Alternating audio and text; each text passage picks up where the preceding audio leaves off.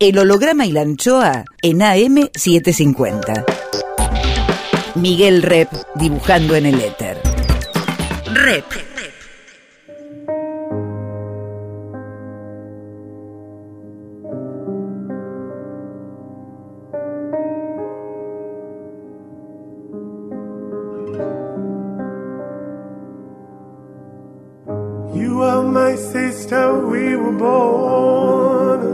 eres mi hermana. Vos sos mi hermano.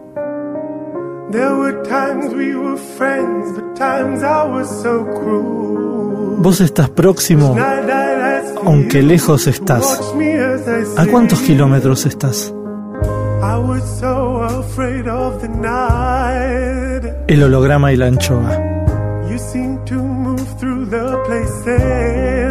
Mi nombre es Miguel Rep.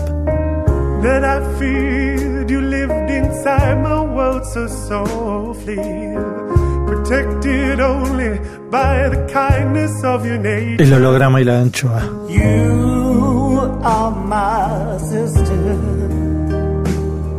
and I love you. May all of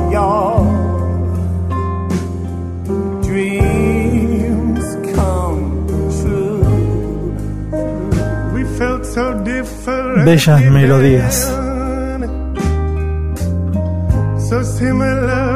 Linda vida. Amor. Arte. El holograma y la anchoa. Mi nombre es Miguel Rep.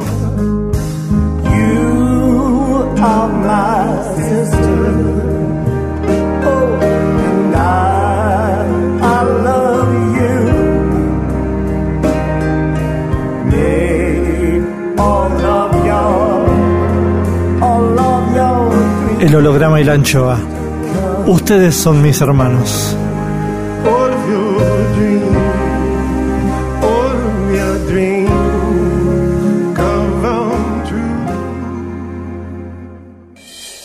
El holograma y la anchoa. Hoy guardamos el aire, el pensamiento de la escritora Camila Sosa Villada. Dos libros sacudieron los estantes argentinos. Primero uno, Las Malas, publicado en la colección Rara Avis que dirige Juan Forn. Y este Las Malas es un retrato de grupo, un manifiesto explosivo y un espionaje con el propio cuerpo de la autora en el mundo de las travestis, en el cordobés Parque Sarmiento.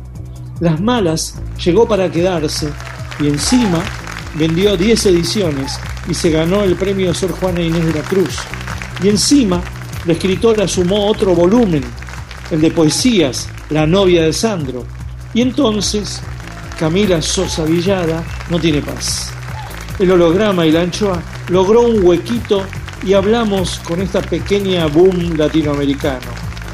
Camila hizo la calle, Camila actúa, Camila escribe. Camila Sosa Villada es un milagro y está en el holograma y la anchoa.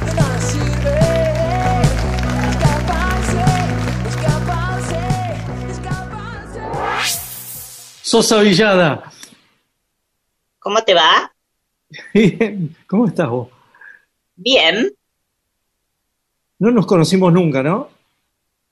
Eh, no que yo sepa, pero yo conozco mucha gente y luego a veces tengo mala memoria, ¿sabes? Cuando ibas a comunicación, ¿era la escuelita? A la escuelita, sí. Mm, ok, pero no, no sé si empatamos ahí. Porque tú estudias aquí también. No, pero daba, iba a cada tanto que me invitaban a charlar, Ah. a dar charlas, no sé. Pero no sé si dan los años. Y yo comencé en el 2000, soy muy joven, Sí, yo Sí. sé. soy verdaderamente muy joven, entonces tal vez no nos cruzamos. Pero fue en el 2000 que yo empecé y en el 2004, 2005 yo me, me fui ya de ahí para siempre. Claro, tuviste poco. Eh, sí, bueno, podría haber terminado la carrera, en verdad. si ¿Qué te faltaba? ¿Cuánto te faltaba? Mira, yo comencé, yo- lo que sucedió conmigo fue que cometí un error muy grande respecto a la elección de la orientación que yo elegí, porque a mí me gustaba la radio, no me gustaba la gráfica. Y eh, cuando comencé a hacer la orientación gráfica, ya yo me desilusioné por completo, eso fue en cuarto año y ya no pude retomarla más y yo me quedé con nostalgia de lo que había aprendido en, la, en los talleres de radio que sí me gustaba y me gustaba mucho además. Luego, por suerte, como todo en la vida, yo que ejerzo todas las profesiones sin título habilitante, eh, tuve la oportunidad primero de hacer, de ser columnista en un programa de radio de aquí de la universidad, de la radio universidad, eh, y luego de tener un programa que, bueno, estaba un poco complicado el horario, era los miércoles a las once y media de la noche, o once de la noche, yo no me acuerdo, en invierno, entonces, bueno, mantener la audiencia era un poco complicado.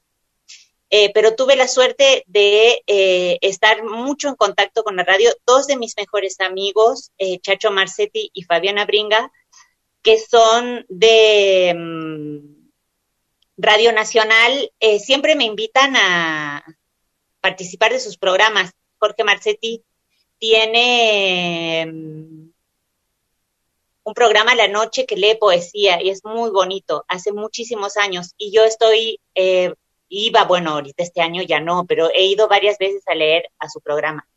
¿Y cuando eras columnista de radio, qué, qué columnista de qué eras?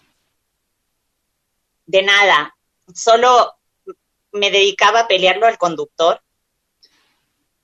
y eh, en realidad lo que hacía era, bueno, hablaba sobre libros, en verdad, ah. esa era ah. mi, esa era mi, especialidad sobre libros y sobre algunas figuras que a mí me gustaban mucho y me parecía que podían, yo soy como soy buena lectora, conozco muchas anécdotas de, de bueno, muy, o sea, por supuesto, salvando todas las diferencias, el estilo de lo que hace Juan Forn en su columna de los viernes, pero mal hecha, mal, eh, mal. Los viernes sin, eh, sin ningún asidero científico, sin ningún nada, era un desastre. Pero estaba muy bien porque además era una radio, es la radio universitaria y era un antro eh, de transfóbicos importante. Entonces yo allí estaba como sacudiendo bastantes eh, cabezas. Lo que pasa es que en un momento, yo cuando, ¿sabes? Recibí la primera liquidación de las malas, dije, yo no trabajo más aquí. Claro, que son, le, le, estuve preguntando a Nacho Iraola y me dijo que ya son 10 ediciones de Las Malas. Sí, así es. Camila, te quiero hacer escuchar algo. Dale. Bueno. Miguel, la cosa fue así. Eh, María, mi novia, estaba estudiando en Tucumán, arqueología, terminando. Eh, y me avisaba desde allá, tenés que leer, me mandaba capturas de pantalla de los Facebook en donde Camila escribía sobre, generalmente sobre cantantes, músicas, artistas en general o escritoras, mujeres. Y hacía en 20 renglones más o menos una cosa relativamente parecida a la que hago yo eh, y a María le parecía recapa Camila, la seguía en las redes y, y quería que yo la conociera. El escritor Juan Forn. Eh, justo ahí me invitan a Córdoba eh, y era la, la, manera que tenía de encontrarme con María. Ella bajaba de Tucumán y yo iba desde, desde Gessel. Y el primer día que llegamos a ese congreso nos dijeron que a la noche cantaba Camila, así que la fuimos a ver. Y cuando terminó de cantar yo me acerqué y le dije que María me había hecho ver el, el la charla TED y que me parecía que había un libro ahí. Hablamos muy poquito. Eh, ella estaba con amigos, yo no quería molestar, me pareció que ella también se puso bastante en guardia. pero nada, todo bien. Y después cuando me invitaron al FILBA que se iba a hacer en la cumbre, me dijeron si quería participar de la organización y elegir invitados. yo dije, si es en Córdoba, no se puede no invitar a Camila, les pido por favor. La invitaron y la rompió toda. Y además de romperla toda, eh, tuvimos una tarde para conversar eh, un poco de si ella me dijo que había libro, que había rescatado el blog que tenía en esa época y que además, este, bueno, básicamente que lo podía escribir. Y yo justo lanzaba Raravis, una colección de libros indefinibles que vienen de la estratosfera y que caen a, a nuestro mundo como meteoritos incandescentes. Y yo dije, si hay alguien en la Argentina que puede ser algo así, es Camila hoy. Y bueno, después del arreglo ese de la cumbre, eh, ella me iba mandando cosas eh, por mail a Gessel. Después conversábamos, a veces por WhatsApp, a veces por teléfono, a veces simplemente por mail. De pronto mandaba, qué sé yo, tres cosas en tres días seguidos, de pronto 20 días de silencio. Eh, fue sensacional. Ella dice que yo un poco lo normalicé. Eh, yo simplemente veía el, núcleo de, de, la historia, por donde pasaba, los nervios centrales y lo único que tenía que hacer era decirle, subordina esto a esto otro, que es tanto mejor. Eh, y tiene muchísima conciencia de sus recursos, Camila. Eh, así como tiene conciencia, siempre se jacta de, que tiene conciencia de sus defectos y de sus carencias y falencias, en particular carencias. Yo creo que también tiene bastante conciencia de sus virtudes. Eh, el libro quedó para mí eh, formidable. Eh, es una combinación de tantas cosas. Hay realismo mágico, hay escritura de grandes mujeres, tipo desde la polaca Simborska hasta Carson McCullers, eh, hay eh, aspereza de la realidad para que tengas, hay observación social, hay observación política y construcción de personajes, y hay un trabajo con la este, con la concepción del propio cuerpo y, de, y del ruido que haces en la fucking sociedad en la que vivimos. Eh, no le falta nada, la verdad. Es un libro hermoso. Eh, ah, para mí ha sido una de las grandes alegrías de mi vida editorial publicarla y trabajar con Camila. Sabés que hubo un par de cosas que se me perdieron. Mirá, me tiene bien estudiada el guachín. Yo le digo mi sugar daddy, es como un Papá Noel. el cabezón. El holograma y la anchoa. Banda de sonido por Camila Sosa Villada. Blues for Mama mama. Por Nina Simone. I heard you wasn't feeling good. They're spreading dirty rumors all around the neighborhood. Say you mean and evil and don't know what to do. That's the reason that he's gone and left you black and blue. Hey.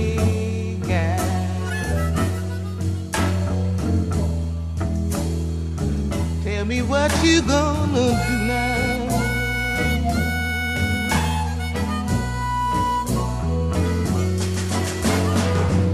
He's left you all alone to weather this old storm.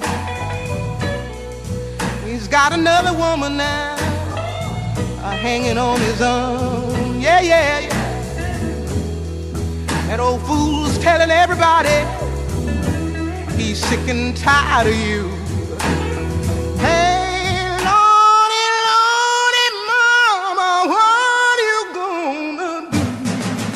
Yeah.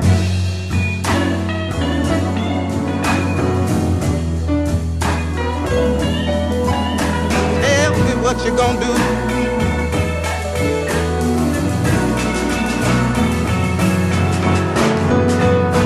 They say you left to fuss and fight and bring a good man down. and don't know how to treat him when he takes you on the town. They say you ain't behind it and just don't understand and think that you're a woman but acting like a man.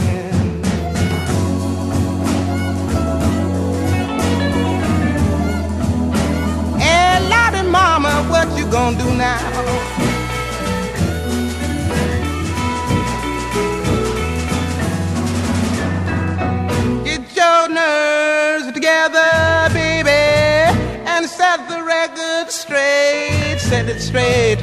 The whole round world know it wasn't you that caused this bitter fate. All these years you loved him, and he knows it's true. Cause what you want for your man is what he's wanting to. Hey, gal.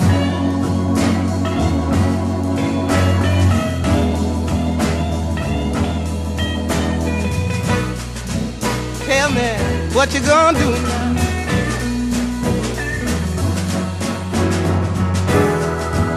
When you love a man enough, you're bound to disagree. 'Cause ain't nobody perfect. Cause ain't nobody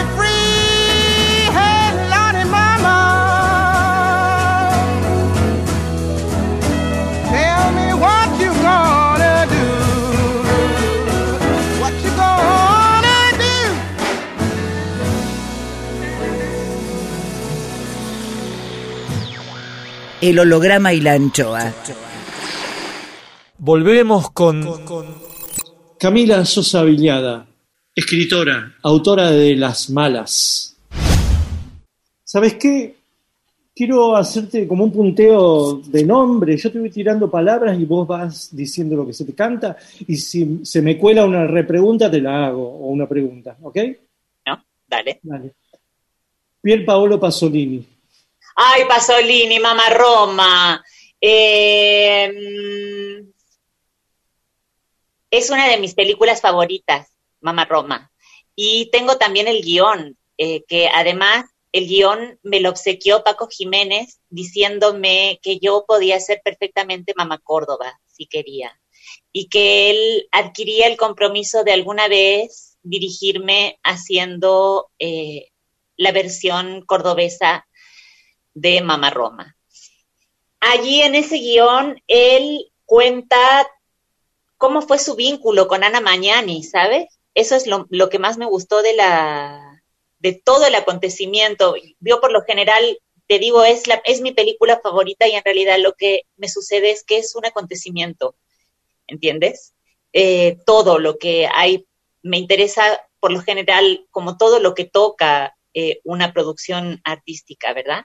Entonces, él allí cuenta un par de entreveros que tuvo con Ana Mañani, un par de peleas en las que ellos eh, se peleaban porque, bueno, eran dos, eh, dos monstruos, verdaderamente. Eh, luego, yo por supuesto vi todas sus películas. Creo que una de mis favoritas luego de Mamá Roma es El Evangelio según San Mateo. Además, allí él lo que hace es traficar con una música, digamos, mira, yo he conocido grandes músicos como Caetano Veloso, como eh, Luz Casal, eh, la Orquesta Pérez Prado, incluso a través de las películas de Almodóvar. Por eso yo te digo que suceden como acontecimientos que de repente lo que hacen es como multiplicar la alegría, multiplicar la felicidad, las puertas por abrir, etcétera.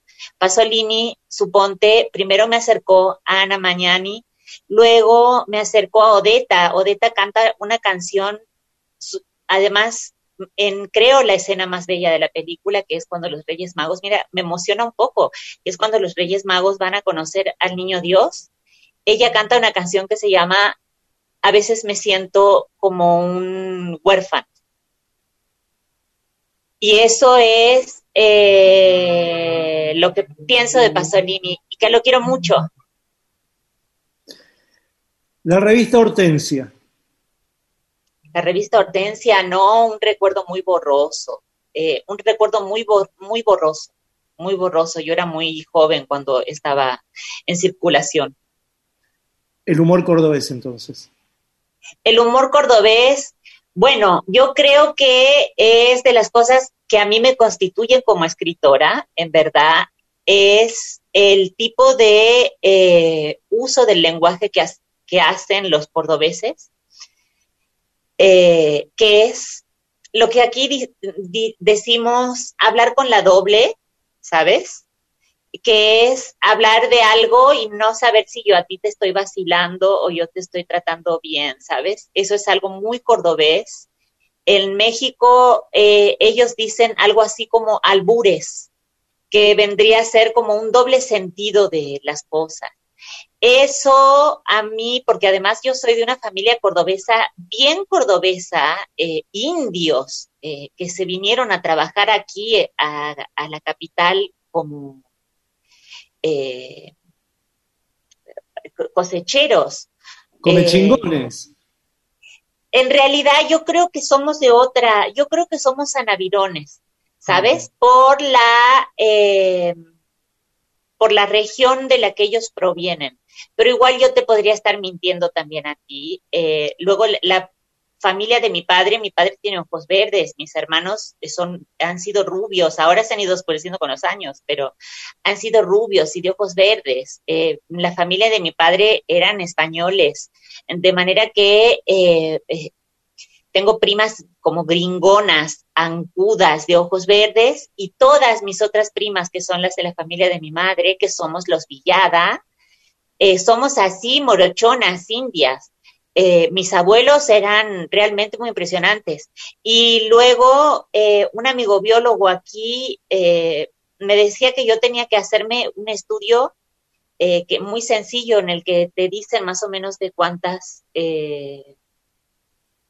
por cuántas eh, razas tú estás eh, constituida, exacto, em, porque él sospecha, por los rasgos de mi abuela sobre todo, que debe haber sangre africana mezclada también con la de estos sitios. Habla, sigue hablando Camila Sosa Villada. Em, como mi familia era de ese modo, yo mm, me formé los años más lindos de mi vida, ¿sabes? Desde que yo tuve cuatro años a los más o menos, hasta que yo fui adolescente, veníamos a la casa de mi abuela eh, a pasar las navidades y los años nuevos. Y eso era, eh, yo creo, de las experiencias más coloridas, más entrañables de mi vida, oír a mis tías hablar, oír a mis tías comerse el cuero, como se dice, eh, entre unas y otras, y acusarse, llevarse y traerse. Eh, bueno, eso me parece que es también parte del sentido del humor cordobés. Luego también creo que está un tanto dirigido, que está un tanto manipulado por los medios de comunicación más preponderantes de aquí. Eh, yo no, no diría nombres, pero gente que le ha hecho mucho daño a esta provincia, eh, sobre todo con esos arquetipos cordobeses. Eh, de los cordobeses brutos, claro, de los cordobeses brutos, de los cordobeses humildes, que los cordobeses humildes fueran todos brutos y así como esos que ellos quieren vender como el cordobesismo, eh, lo cual es muy decepcionante también. Mm. La democracia. La democracia. Ay, mira, el otro día leí un tuit de Margot Glantz. Margot Glantz es una escritora mexicana que además cumpleaños el mismo día que yo. Eh, ¿Qué es el día? 28 de enero. Eh, ella decía algo así que las democracias más importantes eran las más sangrientas, entonces citaba a la democracia yanqui. Eh, yo creo que es un tipo de organización social que está en vías de extinción, que eh, disfrazan dictaduras, pequeñas dictaduras, suaves dictaduras de democracias, eh, que no existe la posibilidad de elegir en un sistema como este, que se elige de otra manera. Eh, y creo que la alternativa siempre es la fuga, que esto es algo que lo dice Deleuze mucho mejor que yo, pero que la única alternativa a un sistema político que está eh, corrompido, que está envilecido, es a través de la fuga. Y yo creo que la fuga, esa endija o esa estría que tiene finalmente una sociedad por la que una puede escaparse de algún modo es a través de la cultura, es a través de la belleza, es a través del arte. Es de la única manera que yo creo que podemos volver a darle algo de salubridad a, un mundo que se está acabando. Los libros o un libro de tu infancia. Pormillo Blanco de Jack London. Eh, fascinante, fascinante. Yo además la primera vez que lo leí yo debo haber tenido ocho años, no lo entendí, por supuesto, me costó mucho leerlo. Eh, a veces me acompañaba mi madre, eh, íbamos leyendo las dos en voz alta para que yo lo entendiera. Pero sí me dio algo, un aprendizaje del, del que tomo noticia ahora recién, que es que todo puede ser motivo de un libro, incluso un lobo salvaje. Y eso a mí me pareció eh, un regalo hermoso. Madonna. Madonna, Madonna. Madonna es eh, un amor de juventud, es em, eh, ¿cómo se dice? la que evidencia a un marica, ¿sabes? No puedes, puedes estar en una reunión con 80 ejecutivos, pones Madonna, y el marica que no puede evitar moverse seguramente se va a delatar si no se ha delatado todavía. Eh, Madonna yo creo que es eh, sin duda una de las mujeres más importantes del mundo, una de las mujeres más inteligentes además que hemos tenido, que ha sido capaz, porque luego, ¿sabes? Yo me encuentro con gente discutiendo, diciéndome, bueno, pero Bjork eh, eh, era tal cosa, bueno, pero Kylie Minogue, a veces mi chico me dice, no, Kylie Minogue es mucho mejor música, o bla, bla, bla, bla. Pero ella eh, se pasaba los rosarios por la vagina, ¿sabes? Ella se abrió su propia discográfica cuando nadie le quiso grabar erótica, porque les parecía que era una que no, que no iba a tener el éxito que ella estaba teniendo hasta ese momento. Entonces, yo creo que es eh, una eh, mujer eh, muy importante que nos ha hecho bailar. Yo creo que eso es para agradecer, que si nos ponen a bailar, pues ya tenemos la mitad del día resueltos. Así que a mí me gusta mucho Madonna y la defiendo hasta, hasta, hasta, hasta el insulto, ¿sabes? No me gusta que la ataquen. El holograma y la anchoa. Musiquita que nos dejó Camila Sosa Villada. Y Give It To Me de Madonna.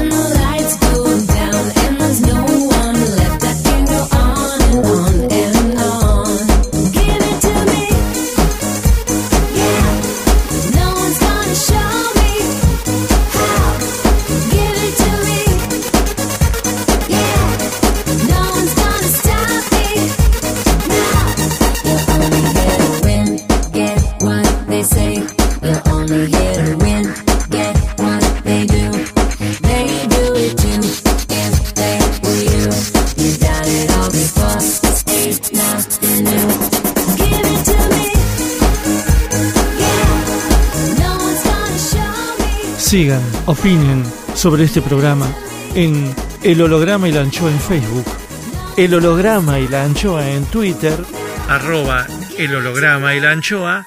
y en Instagram. Rep Miguel. Seguinos en las redes. Rep sigue en AM750.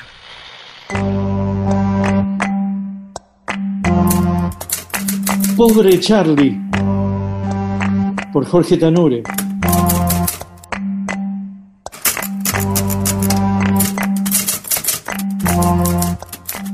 Charlie vive de fotos pasadas. Tiene ya 45 años, asiste a los recitales con sus hijos veinteañeros y se viste casi como ellos. En su cabeza hay menos pelo, lógico, y su amada campera no cierra como en los noventas. Charlie trabajó bajo el encandilamiento de las luces, con este y con el otro. A ellos les sigue guardando respeto, cariño y agradecimiento. Esos figurones que se alejaron habiendo querido o no. Menos mal que existen sitios donde colgar tantas fotos de esos mágicos años. Más pelo, sonrisas, futuro asegurado, una campera que le cerraba, el guiño de los rockstars que comían con él en las parrillas de la ciudad. Debajo de las fotos publicadas por Charlie hay unos rectángulos en blanco donde los habitantes y amigos pueden saludar, opinar, preguntar. Charlie abre esos canales varias veces al día y su sonrisa se diluye a medida que pasan las horas y nada. Solamente algunos deditos pulgares apuntando hacia arriba, caritas amarillas que muestran dientes y sonrisas, y se vuelve a ver a sí mismo, con este y con aquel, todo aquello tan prometedor de cuando las promesas amenazaban con ser cumplidas. Mira hacia abajo, Charlie, y se percata que un botón metálico de la campera se soltó y no lo encuentra. Mejor así, ya no habrá necesidad de forzar la campera para cerrarla en torno a su cuerpo. Es que tanto la tela como el tiempo se fueron encogiendo.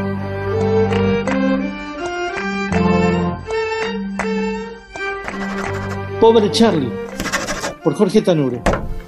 Siga los textos de Tanure en www.jorgetanure con doble n, punto blogspot.com. Miguel Rep dibujando en el éter. El holograma y la anchoa. Seguimos con, Camila Sosa Villada, escritora, autora de La novia de Sandro. ¿Tenés el libro de Sandro a mano? ¿La novia de Sandro? Sí. Sí, yo lo tengo a mano. ¿Podés leer una cosa? Sí puedo. Por favor. La que Pero espérate que quieras. Sí, sí, sí. está por aquí. Me gustó mucho la charla que tuviste con Dolores Reyes. Ay, porque Dolores Reyes es lo mejor que le ha pasado a la literatura argentina. Es la cosa más bella que, que hay. Mm. Es auténtica, es buena, es buena persona. Lo que yo quiera. Lo que vos quieras. Yo voy a leerte uno de mis favoritos. Camila Sosa Villada, lee a Camila Sosa Villada.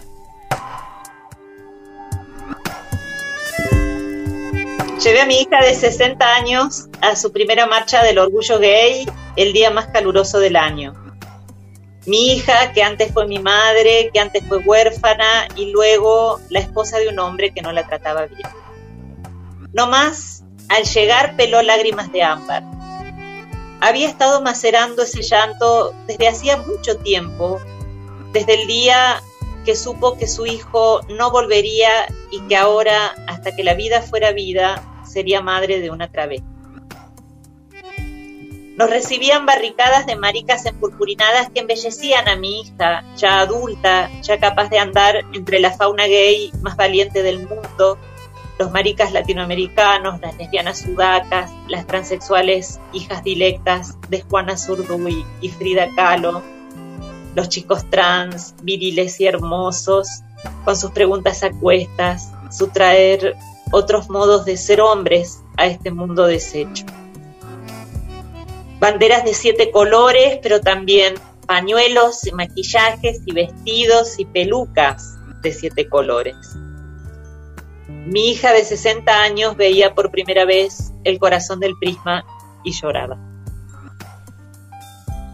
También bebía cerveza y se saludaba con todos mis amigos. A mí me preocupaba un poco que fuera a cansarse, pero sabía que todo iba a salir bien. Casi llegando al escenario, nos encontramos con una niña travesti de apenas 8 años. Su mamá quiso sacarse una foto con nosotras y mientras posábamos, mi hija adulta, que había bebido cerveza con el permiso de su madre, hablaba con ella con una desesperación que pocas veces vi en sus ojos. La niña travesti nos miraba con una sabiduría antigua sin interesarse por los gestos filosos que mi madre dibujaba en el aire. Durante toda la marcha del orgullo gay de ese año, miré atentamente a mi madre, observando a esa niña, que bien podría haber sido yo, si ella y mi papá hubieran sido infieles a esta cultura de la devastación. Al volver, ya cansadas a casa, mi mamá habló como si hubiera conocido a su heroína de juventud, a su actriz preferida, a su cantante más amada. Iba como en un sueño pensando en la niña travesti que le había paralizado el tiempo y de pronto cayó. No vio un cantero, tropezó y cayó con todo su cuerpo de mujer de 60 años. Me asusté muchísimo, como cuando el hombre que no la trataba bien la golpeaba. Ese miedo viejo se abrió paso al verla derrumbada en el piso. Mi pequeña hija mayor, a punto de jubilarse, mi herida fundamental. La ayudé a levantarse mientras la gente se acercaba para socorrerla, pero nos bastó estar juntas en esa caída. Nos sentamos en un banco de cemento la abracé sintiendo que mi pequeña hija, a quien le robaron la bondad, la universidad y las vacaciones, se estaba rompiendo como una semilla con un brote moreno. Sería un árbol alguna vez. Su cuerpo era blando, enorme para mis brazos, estaba oprimido debajo del dolor inesperado. De repente en mi hombro comenzó a llorar en silencio sus lágrimas mojaban mi vestido y ella lloraba, como la había visto llorar tantas veces en su juventud por todas las putas cosas que salieron mal en su vida. No sabía qué decir, así que la dejé hacer sus lágrimas de verdad, no las que lloró al comienzo de la marcha, estas por las cuales no pregunté y no quise saber. Era su nacimiento. Y todo el orgullo gay del mundo la había traído a la vida y la había hecho respirar.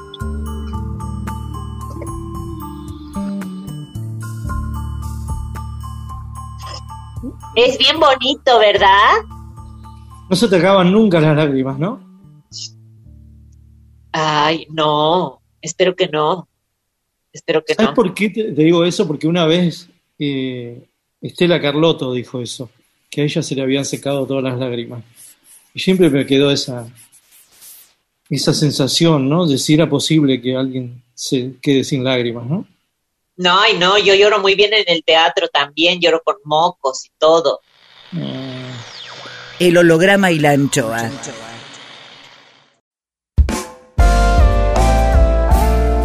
El holograma y la anchoa en AM750.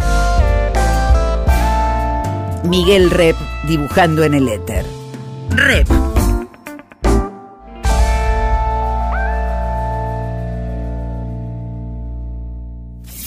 Cuadritos finales. Más, más Camila Sosa Villada. Manuel Puig. Puig, bueno, yo creo que era una persona muy poderosa, que era una persona que también estaba haciendo pasar algo eh, a través de sus eh, novelas, que luego se filmaban y se hacían películas. Estaba Sonia Braga o estaba Graciela Borges o lo que fuera, y, todo el mundo iba a verlo. Estaba haciendo pasar una mariconada del mismo modo que lo hizo eh, el Midas de la televisión, ¿cómo se llama? Eh, Migre. Una persona que por supuesto no alcanzó tal vez la gloria que una espera que alcancen personas así tan talentosas, tan inteligentes, eh, tan llenas de luz, pero eh, que no le alcanzó justamente por esto, porque él estaba haciendo pasar algo del universo gay eh, a una cosa muy masiva y eso le costó, me parece, el escritor hiper, hiper famoso que podría llegar a ser. Rodolfo Walsh. Rodolfo Walsh, sabes, como una, yo cuando pienso en él, es como si pensara en Galeano, como si se lo hubieran aprovechado los psicobolches, hubieran calcificado sus frases que son interesantes respecto al periodismo, sus novelas, eh, como si las hubieran calcificado a fuerza de querer bajarnos línea a través de su obra. Luego, yo nunca vi una obra de teatro más crazy, una obra de teatro más eh, delirante, donde de repente tú te sentías como adentro de un caldo en el que te estaban girando así, que era Choque de Cráneos de Paco Jiménez. Él eh, se había basado en Los Siete Locos de Roberto Ar. Eh, ay, estoy hablando de dos cosas eh, diferentes. Discúlpame, qué bruta. Ay, tú Vos solita te metiste en Roberto Arlt. Eh, está bien, Roberto Arlt. Seguí con Roberto Arlt si querés. Empezaste con Walsh, y, y- pero lo que dijiste. ¡Ay, qué vergüenza! Bueno, de Rodolfo Walsh lo que pienso es que está un poco calcificado por culpa de los.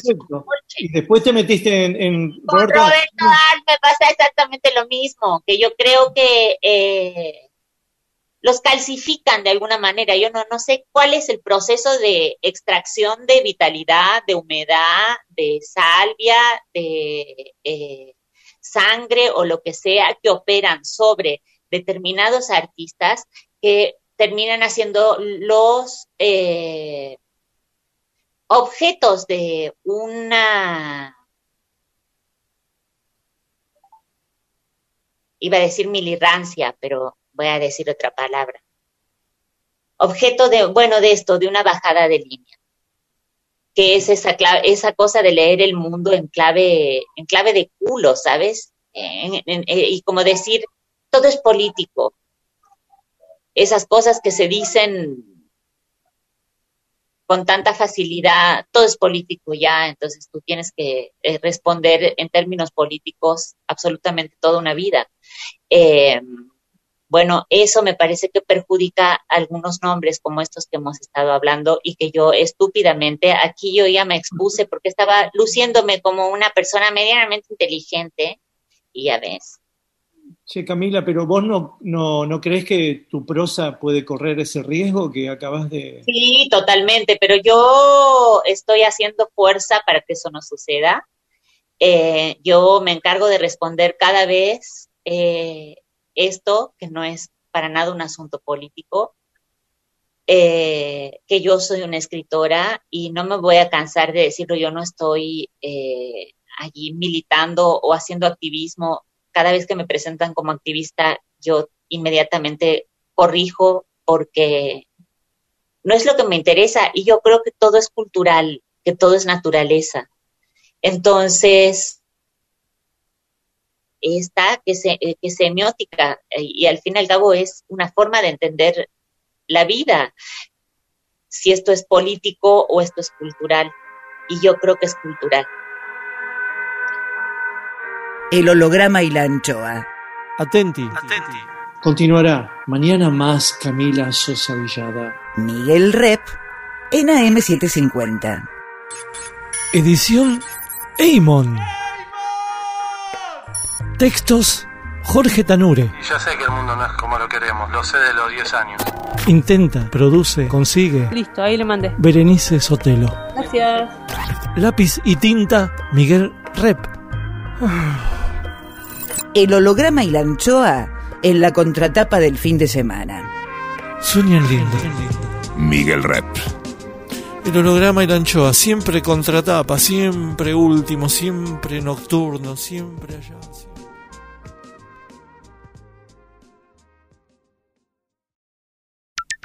El holograma y la anchoa en AM750. Miguel Rep dibujando en el éter. Rep.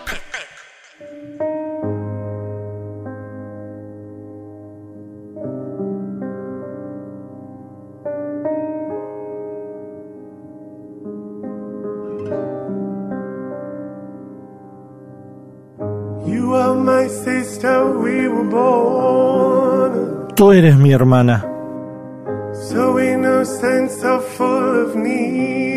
Vos sos mi hermano. There were times we were friends, but times I was so cruel. Vos estás próximo, aunque lejos estás. ¿A cuántos kilómetros estás? El holograma y la anchoa. Mi nombre es Miguel Rep. that I feared. You lived inside my world so softly, protected only by the kindness of your nature. El holograma y la anchoa. You are my sister, and I love you. May all of your, all of your El holograma y la anchoa. Ustedes son mis hermanos.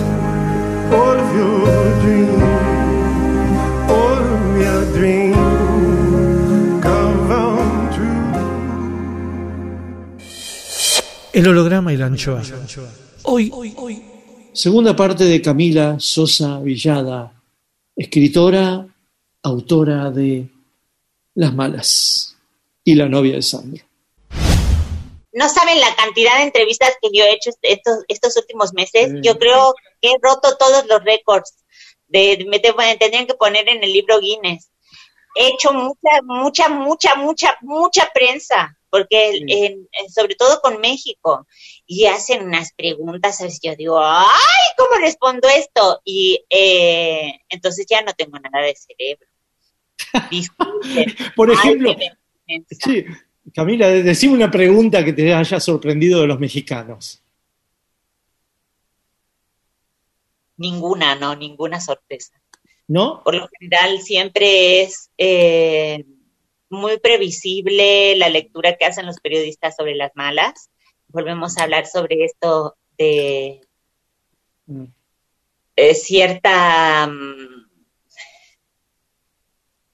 como cierta intención de llevarlo hacia un lugar al libro que a mí no me interesa que esté y como yo soy la que lo ha escrito yo sé de qué de qué la va Claro. entonces eh, no, no me han sorprendido para nada, ni los, es- ni los españoles, ni, ni los colombianos, ni los mexicanos, ni los argentinos, lamentablemente tampoco.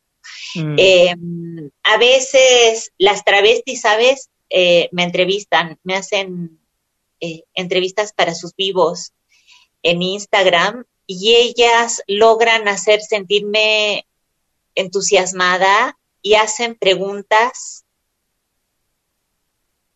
que, claro, los periodistas no las harían jamás. Claro. Entonces yo eh, digo, mira, qué interesante, qué, eh, qué bueno es eh, saber que nos entendemos, que hay algo eh, antiguo que prevalece entre nosotras a pesar de las diferencias generacionales. eh, Mm. muy interesante, pero nunca me he sorprendido con una pregunta.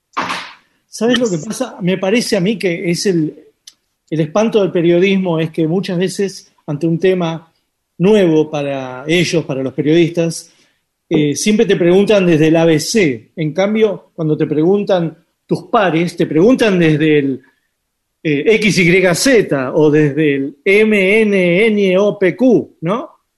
Y Sabes eso también que yo creo que la- el habla pública, el- la escritura pública, el habla pública, el, el lenguaje público ha dejado de ser algo que practican las personas para que las practiquen, eh, bueno, oradores, eh, periodistas, eh, militantes, eh, políticos.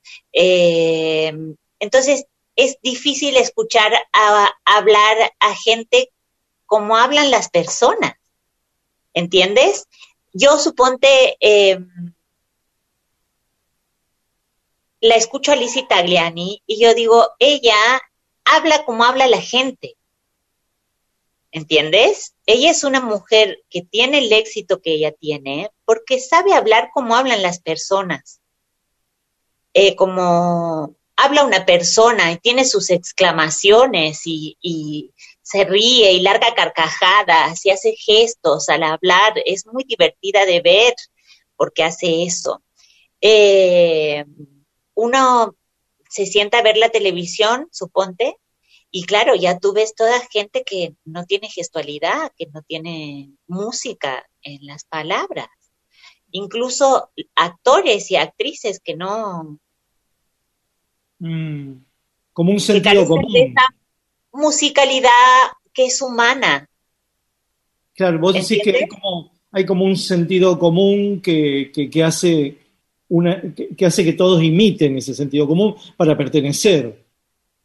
Claro, por supuesto, es eh, lo que se lo que se puede perder es esa espontaneidad. Mira, yo me crié, eh, no, no me crié, pero sí me hice eh, travesti, sí me hice sólida, me hice de oro yo escuchando a la negra Bernanke, supongo. Yo le escuchaba a ella hablar y yo decía, claro, así hablan las personas, Total, así habla la gente. total. Eso es muy eh, fuerte. Entonces, eh, por supuesto, no me sorprende nada de algo que parece venir de, una, de un cajero automático. El, hay un tiempo de calibración, además yo creo, como es tan- todo es tan deprisa, Mm. hay un tiempo de que tú calibras con el otro, que tú bajas la velocidad o la subes, Mm. tú dices, bueno, yo eh, eh, frente a esto me cierro, me abro, eh, guardo silencio, le pregunto sobre esto, sobre esto no debo preguntarle. Bueno, ese tiempo de ecualización entre las personas cuando se comunican ya casi no existe. Mm. Es verdad. Más, más, Camila Sosa Villada. Rep en AM750. Sí, sí, ese, hay como un sentido común, ¿no? Un envase, un envase al vacío, donde todos Mira, quieren suponte, entrar. me invitaron para un programa que hace una, eh, una periodista que a mí me parece que está muy bien. Yo he visto algunos programas, algunos capítulos de ese programa y a mí me han gustado mucho, eh, etcétera. Y me eh, propone que filmemos en el Parque Sarmiento. Ay, le digo yo, no, me parece una cursilería. ¿Cómo yo voy a ir a filmar el Parque Sarmiento? Me parece ya, un- eso me parece como una cucharada de aceite. Eh, y quisiéramos también hablar con personas que te conozcan mucho, que por ejemplo con tus padres, pero si mis padres hace 20 años que no viven conmigo, mis padres ya no saben qué hija tienen, se van encontrando con ella cada vez que pueden, pero no saben quién soy. Eh, y quisiéramos también filmar, suponte, en la pensión donde viviste, yo que sé, le digo, mira, yo te voy a ser sincera, yo me haría filmar en el bar donde me emborracho, que es en el bar donde yo la paso bien. Eh, no entiendo por qué tú ha- haces esa lectura sobre eh, una entrevistada. Bueno, y allí quedó, eh, su respuesta fue que, bueno, que su programa tenía este carácter que era un poco eh, activista, que era un programa que además lo que hacía era por lo general entrevistar activistas eh, y que lo dejáramos para otros momentos. Y yo, ¿sabes? No pude dejar de ofenderme y de pensar en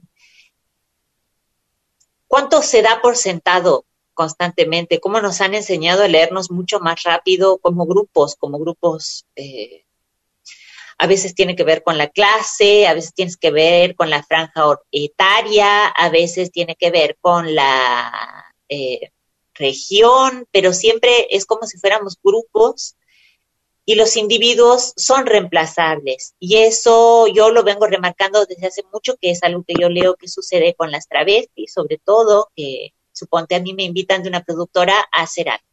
Entonces me pasan el guion y yo digo, eh, mira, yo puedo hacer este personaje, pero debemos hacerle estos retoques porque esto está mal, porque esto no es, no es así, porque esto perjudica a las travestis o porque lo que sea.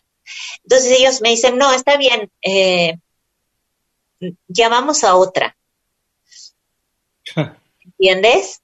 Porque somos reemplazables, porque ellos no saben qué tipo de actriz soy, qué tipo de reflexión tengo en torno a, la actuación, a los personajes que yo encarno, etcétera. Entonces digo, bueno, nos han enseñado a leernos así, eh, con una velocidad, por supuesto, en la que se nos escapan miles de detalles. Luego después la gente dice, ay, pero yo no, nunca me hubiera imaginado que esta persona hubiera hecho esto. Yo nunca hubiera sospechado que tal persona eh, podía hundir a un país como lo hundió, ¿entiendes? Yo cómo me iba a imaginar que este, eh, eh, esta persona iba a hacer el daño que hizo. Bueno, Te quedaste con un personaje, ¿no? Eh, te quedaste, cosificaste, te quedaste con un personaje que es el que te dieron los medios y no pensaste más allá de esa unidimensionalidad. El problema es que eso hace que la policía balee por la espalda a cualquier pibe que, que no es blanco y que no tiene los ojos celestes y que no está vestido como se espera que esté vestido una persona que no es capaz de robar. Ese es el problema. Claro, es, es- es la, es el ayornamiento del hombroso Claro, en todo, en todo, en la cultura también, porque te, te, te- te meten en el cajoncito de tal cosa y después te cuesta mucho salir, porque lo- los medios te construyeron eso. No digo la editorial, porque bueno, la editorial todavía es responsabilidad nuestra, ¿no? Todavía vos podés discutirlo a la editorial. Viste que la Gina Rowland en Opening Night, su gran problema con el personaje es que si ella hace ese personaje bien, Queda va a terminar siempre. haciendo, va a terminar haciendo de vieja para siempre. Va a terminar siempre haciendo de menopáusica, de mina, Claro, de claro. mina A grande. pesar, a pesar de haber hecho una mujer bajo influencia. Exactamente. Eh, eh, el personaje de, pero el personaje este de Myrtle, ¿cómo se llama ella? Myrtle, ay, Myrtle Gordon, algo así se llama ella en el personaje en Opening Night, y eh, tiene que hacer es- ese, ese papel en la obra de teatro que si ella lo hace bien, dice, no me van a llamar más para hacer ninguna otra cosa, porque es un personaje que, eh, que eh, tiene calores menopáusicos. Eh, bueno, te encasillan ya para siempre y es muy difícil sacárselo de encima, por eso es necesario siempre traicionar, por eso siempre es necesario eh, ser poco profana con las... eh, yo, además, lo he hecho, mira, yo hice carnes tolendas en el 2009 y hasta el día de hoy la gente me sigue pidiendo que yo la haga, que la vuelva a hacer, porque esto, porque lo otro, les gustó tanto, yo qué sé, y yo nunca más la hice. Hice otras cosas, hice obras en las que el público se levantaba indignada, el público se iba de la mitad, la mitad de la función porque les parecía muy violenta la obra. Eh, en puta madre, suponte, la, es, la obra arrancaba con una pareja cogiendo en, un, en una esquina y lo hacían todo tan bien, tan real. Lo hacían tan, tan bien que la gente se levantaba incomodísima y se iba, se perdían todo el resto de la obra porque eh, No bancaban. No soportaban que eh, estuviera esa pareja haciendo eso. Y eh, algo así hice también con tesis. Yo creo que tesis es como una respuesta a las malas. Tesis sobre una domesticación es un poco una respuesta a las malas. eh, una respuesta que me doy a mí misma como escritora, pero que también les doy a mis lectores. eh, y eso me parece que es inteligente de mi parte. El holograma y la anchoa. Clima musical por Camila Sosa Villada. Roxane, pero vamos a escuchar la versión de George Michael.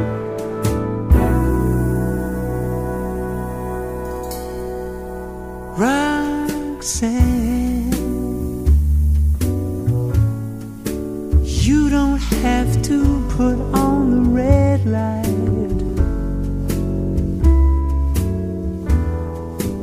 days are over. You don't have to sell your body to the night. Roxanne,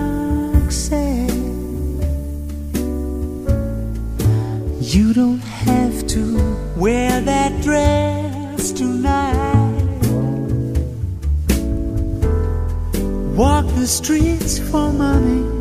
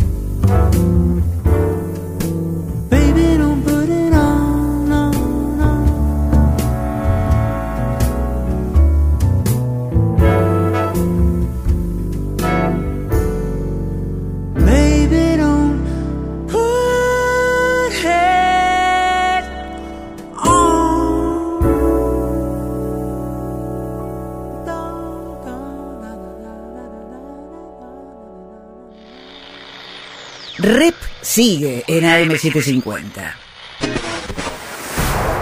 El recepcionista de arriba. Oh my god. Juicio al invitado. Como todos sabemos, está científicamente comprobado que cuando morimos, subimos al cielo, nos reciben para testearnos en el juicio final. Todo lo que hicimos, deshicimos y omitimos en vida es examinado por un barbudo con alas llamado el recepcionista de arriba, quien juzga si somos recibidos en el paraíso, nos penitencian para guardar en el purgatorio o nos destinan forever al infierno. Nubes, leve viento, ausencia de olores. Examen, examen, examen más. Cuadrito 1. El recepcionista de arriba recibe a Camila Sosa Villada. Sosa Villada. Comienza el interrogatorio. ¿Qué destino prefiere para su eternidad, Camila? ¿Purgatorio, infierno o paraíso? Ay, el paraíso siempre, claro. Y viendo su vida vivida ya desde acá, desde la muerte, ¿qué cree merecer, el paraíso, el purgatorio o el infierno? Yo me merezco ser la reina del paraíso. ¿Le dio un abrazo, un beso a alguien en vida y ahora que ve la foto se arrepiente? Bueno, mira, ayer, ayer puede suceder. Me han sacado fotos eh, con eh, políticos de distraída, yo de, de así que te agarran y te sacan la foto y tú no sabes ni siquiera por qué estás allí. Yo sí, pues siempre me termino arrepintiendo de eso, sí, claro que sí. ¿A quién quiere conocer o volver a ver, saludar si pasa esta instancia de la eternidad? Ay, yo, sabes, a mí me gustaría ser eh, amiga de Billie Holiday. ¿Ha sido en vida soberbia? Hay mucho. Espera, pero yo he sido soberbia, pero yo he tenido ética. Yo, porque a, a, a, a ustedes, a, las, personas normales, a los paquis, les gusta que las travestis seamos todas así, todas, digamos, todas gracias, gracias. Que seamos todas apocadas y sumisas y facilonas. Entonces yo he dicho, no, la arrogancia también puede ser mía. La arrogancia también puede ser mía. Entonces he sido soberbia, casi te diría, como para llevarles la contra. ¿Ha sido en vida mentirosa? Sí, mucho. Ahorita te he mentido yo no sé cuántas veces. El recepcionista de arriba. arriba. Miguel Rep dibujando en el éter. El holograma y la anchoa. Volvemos con, Camila Sosa Villada, escritora, autora de Las Malas. Tenés, claro, tenés tilria a la domesticación. Sí. Y ahora, porque luego yo me he dado cuenta de que aprendí a hablar con los periodistas, que aprendí a hablar con las personas, Mm, que aprendí a no, rom a, no sé, no romper nada, a, cuando tengo un problema de pareja yo lo hablo, le hago un planteo, eh, entonces él me responde y yo como una adulta eh, Claro, resuelvo una relación, ¿verdad?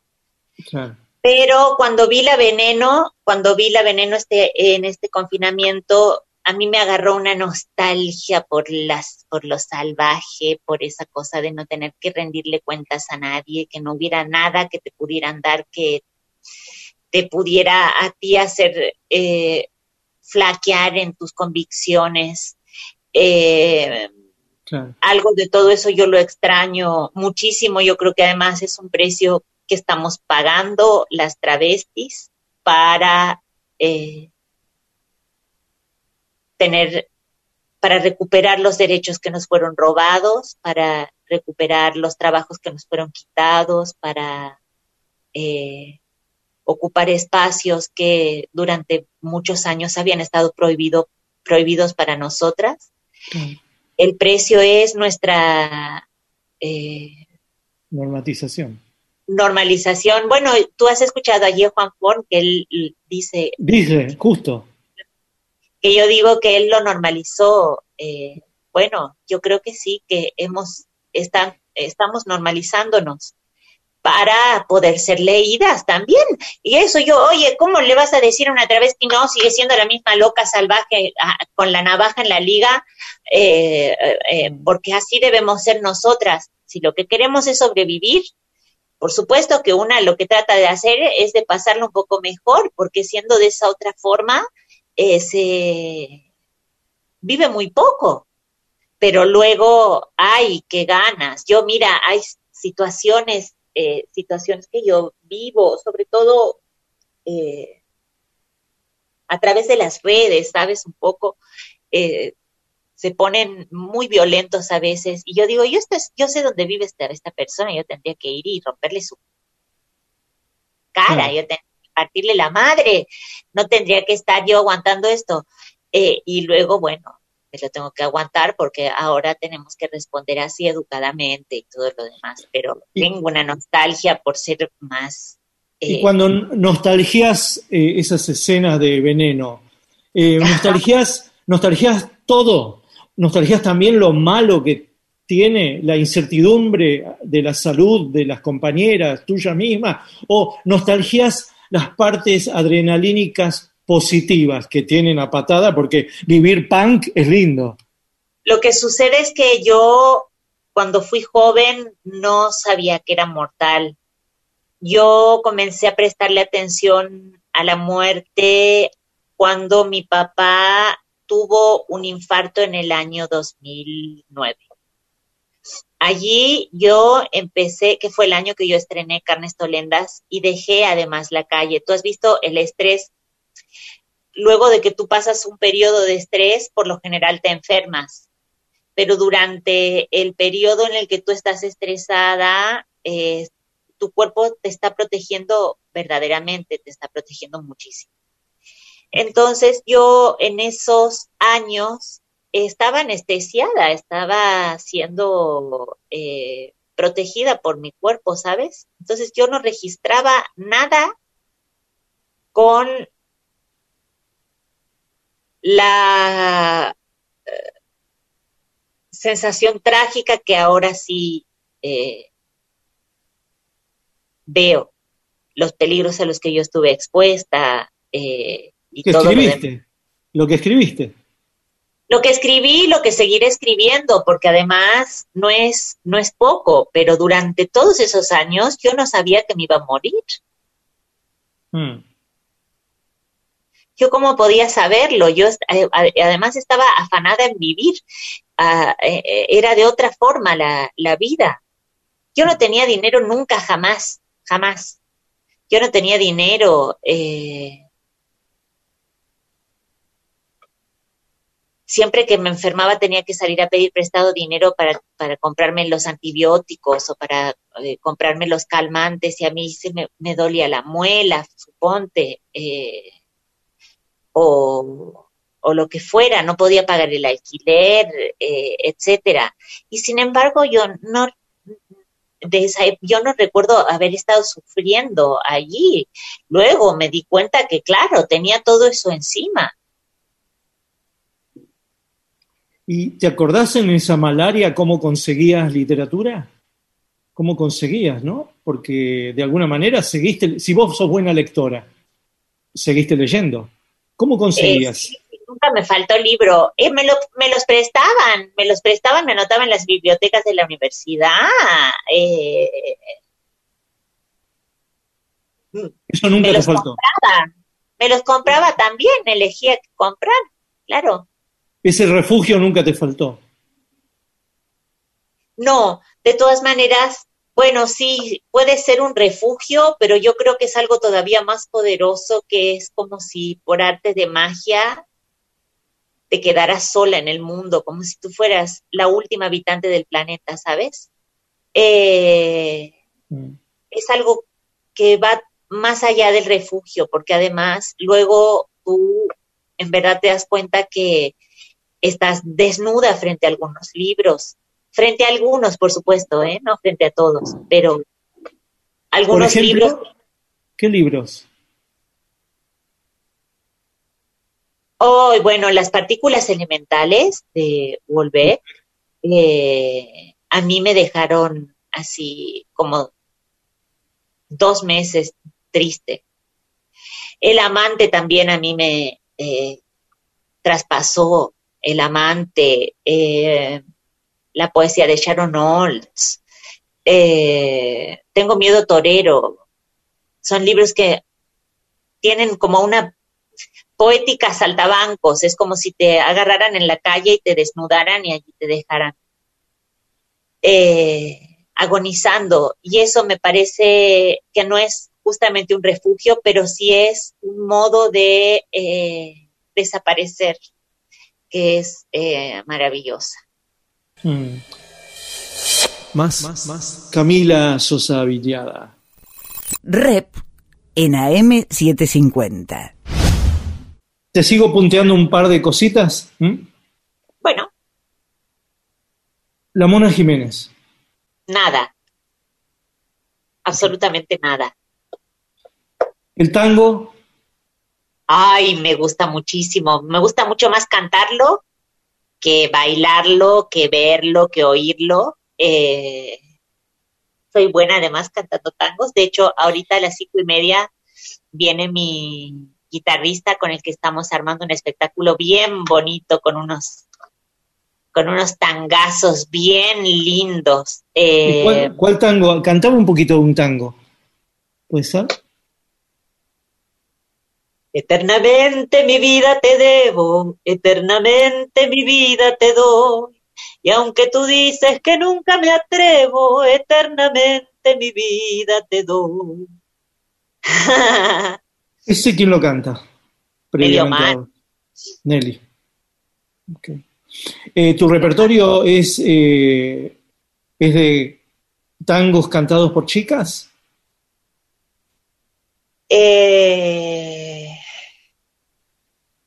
eh, sí, eh, casi todos han sido cantados. Bueno, suponte El Abrojito lo cantó Lágrima Ríos, eh, eh, Milongón Porteño que lo cantaba La Tita, eh, De mi barrio que lo cantaba Rosita Quiroga.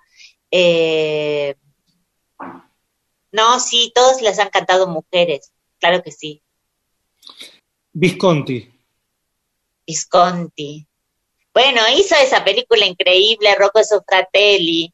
Eh, también, al- la- lo mismo que Pasolini. Luego, eh, mm, me haces pensar en el neorrealismo italiano. Yo en algún momento eh, comencé a pensar en una especie de neorrealismo cordobés.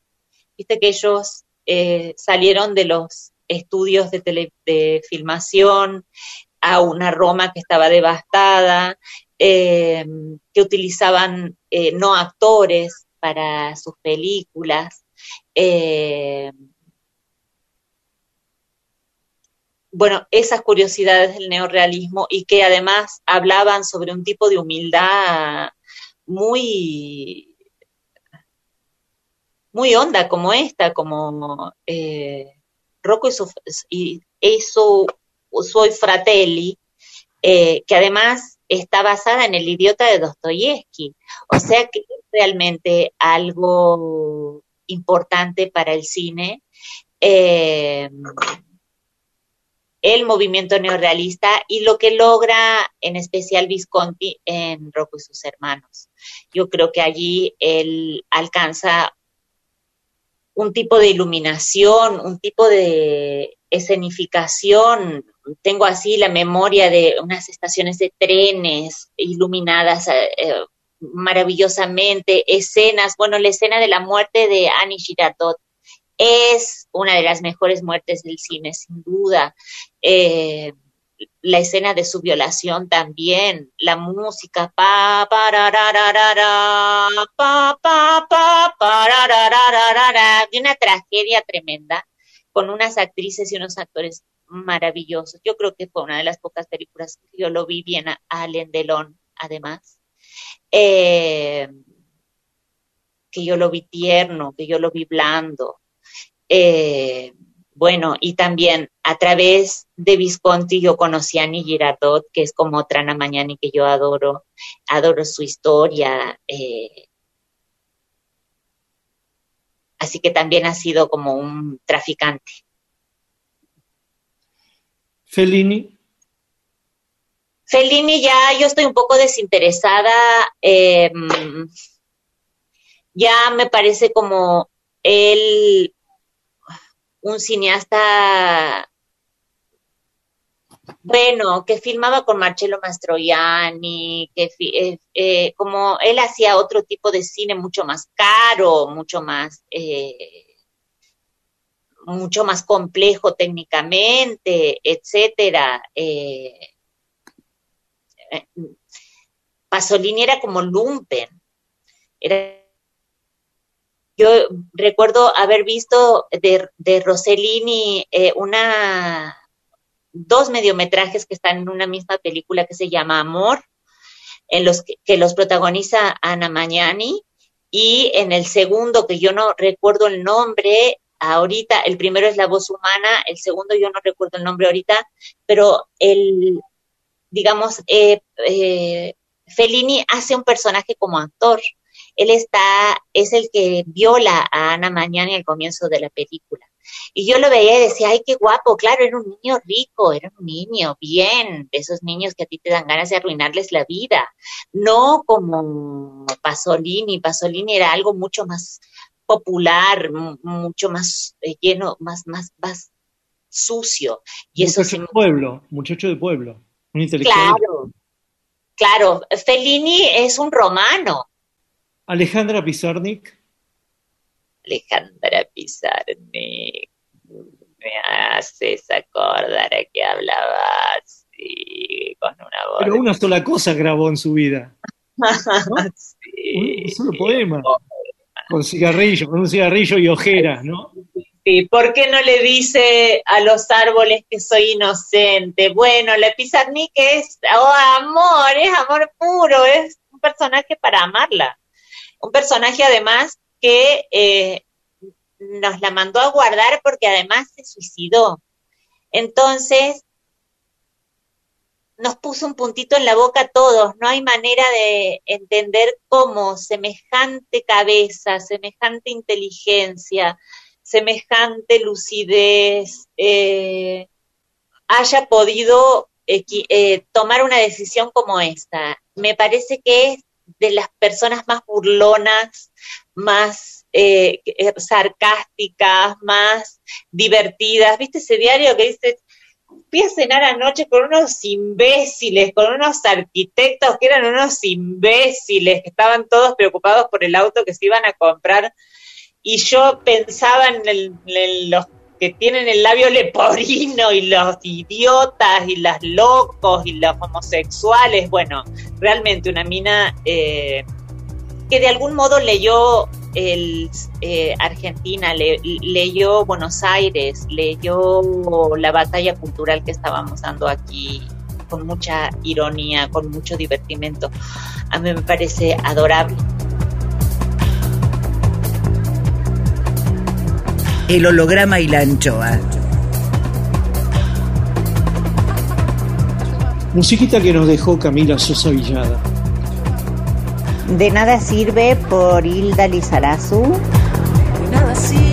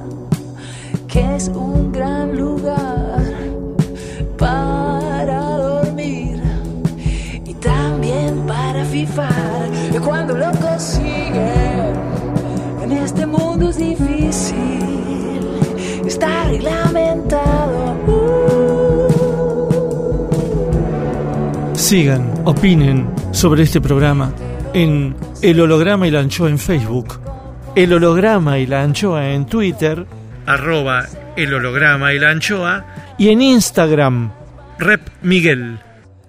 Seguinos en las redes. Rep sigue en AM750. El holograma y la anchoa. El recepcionista de arriba. Oh my god. Juicio al invitado. Hay gente que espera entrar en el paraíso, pero hay muchos en el paraíso que esperan que entre cierta gente. Cuadrito 2.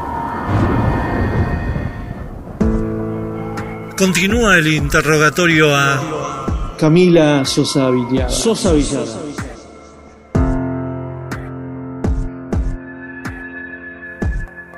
¿Ha sido en vida envidiosa? ¿Sabes que creo que no? Eh, envidio a las mujeres que comen y no engordan, suponte. Eso me da eh, eh, como una envidia malsana, ¿sabes? Esa cosa de, ay, la flaquita esa que se come todo lo que quiere y no engorda. Eh, esa me da un poco de envidia, pero o me da envidia, me dio envidia, eh, envidia en algún momento la mujer por la cual me cambiaban a mí, ¿sabes? Eh, los hombres que me amaron y que para renunciar a querer a una travesti se iban con otra y yo las veía luego y yo sentía una gran envidia. Eh, pero fuera de eso, no, el dinero, los lujos, los éxitos, todo eso yo no, no, me, no me llama la atención. ¿Ha sido en vida celosa? Sí. Y sabes que yo creo además que los celos son bonitos. Yo creo que eh, sentir celos y que lo sientan por ti eh, es bonito a veces. Lo que sucede es que, bueno, se nos ha ido de las, mal, de las manos. Es, es como una droga, como cuando te gusta beber algo a ti y luego tú terminas siendo un alcohólico que tirado en, el, en la calle. Bueno, los celos son un poco así también. Son bien bonitos se- sentirlos. ¿Ha sido en vida racista? No, jamás. Jamás. Mira, yo lo puedo decir con orgullo, así, con la frente bien alta, mirando a la cámara. Yo racista no he sido. Sí soy elitista, pero de una, eh, de un elitismo que deja fuera a las personas correctas. ¿Ha sido en vida optimista? No, he sido pesimista. También como estrategia, ¿sabes? Yo siempre, es- siempre espero lo peor de todo. Yo, me cuando me preguntan, suponte tú qué pensabas de las malas, pensabas que ibas a tal cosa, no, yo nunca hice nada eh, pensando que eso me iba a salir bien, porque además a mí siempre me dijeron que yo valía nada, que yo era mierda, que yo, eh, yo estaba destinada a morir. Tengo 38 años, voy a cumplir 39 años en días. Eh, yo estoy jugando tiempo extra. Entonces, para mí la vida es, sí sucede minuto a minuto, aunque los minutos a veces sean eternos, largos y no sepa qué hacer, eh, es algo que se va haciendo a mis pies. No estoy ocupada con ningún plan. ¿Le quitó el novio o la novia a alguien? Sí, mil- miles de veces.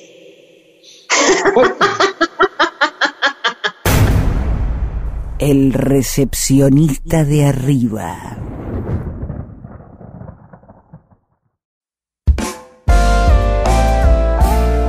El holograma y la anchoa en AM750.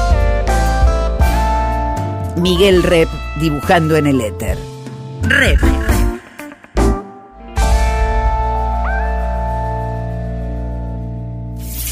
Cuadritos finales. La chapa. El recepcionista de arriba. Oh my god. Juicio al invitado. Según pasan los años en capacidad hotelera, el infierno tiene más problemas de alojamiento que el paraíso. ¿Por qué ocurre esto? Cuadrito 3. Termina el interrogatorio y se procede al veredicto.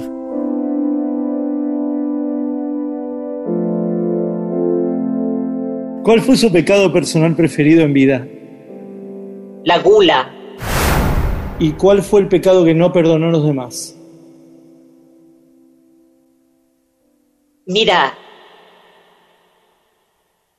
yo los vi a ellos perseguir a una criatura de 12, 11 años. Yo los vi tirarme piedras, ¿sabes? Eh, tirarme de las orejas porque estaba saltando el elástico en vez de estar jugando a la pelota.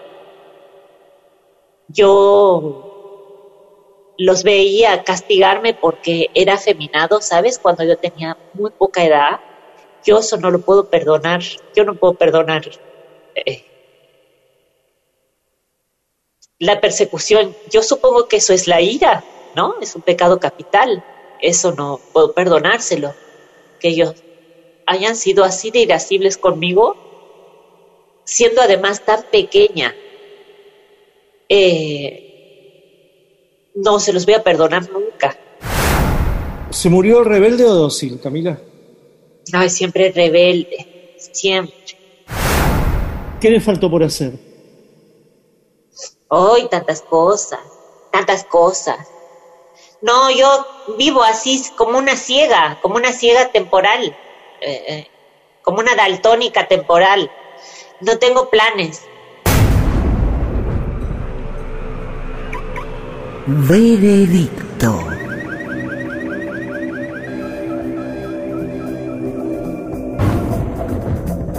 Calibrando con urgencia las respuestas de la señorita escritora y observando en sus palabras un arrojo total, experiencia, ars poética, manjares y pus, lágrimas y sonrisas pulidas, naturalismo y toxicidad, por toda esta vida plenamente vivida, sentenciamos a Camila Sosa Villada al paraíso de las travestis. Porque todo lo demás ya lo probó y es suficiente. Dejo constancia, el recepcionista de arriba. El recepcionista de arriba.